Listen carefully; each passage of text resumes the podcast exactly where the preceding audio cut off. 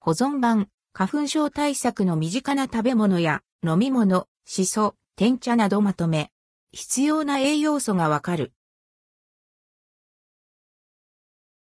花粉症を引き起こす原因。春と秋に杉やヒノキの花粉が目や鼻の粘膜につくと鼻水、くしゃみ、鼻閉、目のかゆみを起こすことを花粉症と言います。リンパ球の B 細胞がイゲ抗体という物質を作り再び花粉アレルゲンが侵入するとイゲ抗体は血液や粘膜中に存在する肥満細胞や抗塩気球に結合し、肥満細胞からヒスタミン、ロイコトリエン、プロスタグランジン等を放出します。ヒスタミンはヒスタミン受容体に結合し炎症を起こして症状を引き起こします。ビタミン D は免疫を強化し花粉症の改善に使用されることがあります。積極的に食べたい花粉症対策の食べ物。ヒ素。ロスマリン酸、ルテオリンがアレルギーを抑える作用をします。オメガ3脂肪酸を含んでおり、プロスタグランジンを抑えるために炎症を抑える効果があります。シソはサイトカインを抑えるために腸の炎症を抑え腸にも良いです。天茶。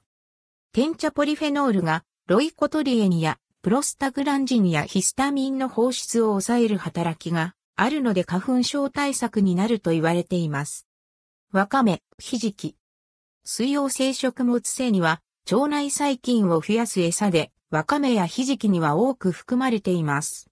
腸内細菌を増やすためにヨーグルトを食べる方もおられますが乳糖不対症の方もいますので調子が悪くなるようでしたら、ヨーグルトは止めておきましょう。玉ねぎ。抗ヒスタミン作用と炎症性メディエーター阻害作用があるケルセチンを多く含んでいます。ケルセチンは1日250から 800mg 摂取しますが、紫玉ねぎに多く含まれており、小1個で 45mg を摂取できます。抗炎症作用があるケンフェロールも含まれています。鮭、イワシなどの魚。ビタミン D の1日摂取基準量 8.5& ミです。鮭 100g32& ミュー G、イワシ 100mg32& ミュージーのビタミン D がありイワシは炎症を抑えるオメガ3脂肪酸の EPA と DHA も含まれています。ビタミン D が豊富な食べ物は、タラカンユ、アンキモ、シラス干し、サンマ等の魚、キクラゲ、干し椎茸にも含まれています。ビタミン D は食べ物よりも日光を浴びることで多く作られますが、紫外線は窓を通ることができません。日光を多く浴びすぎることの弊害や今後からの日光浴の弊害も言われています。顔と両手を露出し、正午に冬季札幌76分の日光浴で5.5ミュージー摂取できるので残りを食事で摂取します。使用性ビタミンなので、取りすぎに注意し必要であれば、医師に相談しましょう。アマニ油、エゴマ油。オメガ3脂肪酸を多く含むアマニ油は、ネズミのアレルギー性結膜炎を和らげました。注意点として、アマニ油とエゴマ油は加熱調理に向かないので、サラダやスープに入れて食べます。控えたい花粉症対策の食べ物。牛乳、小麦粉。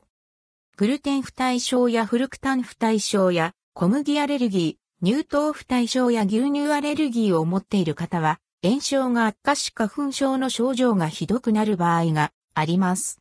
その場合は、花粉症の季節は特に避けるようにしましょう。アルコール。アルコール類はアセトアルデヒドからヒスタミンを促進し、症状が悪化しやすいため花粉症の季節は控えた方が良いです。参考記事。日本人の食事摂取基準2020年版策定検討会報告書ビタミン D。オメガ3脂肪酸のアレルギー性結膜炎への改善効果を発見。&NBSP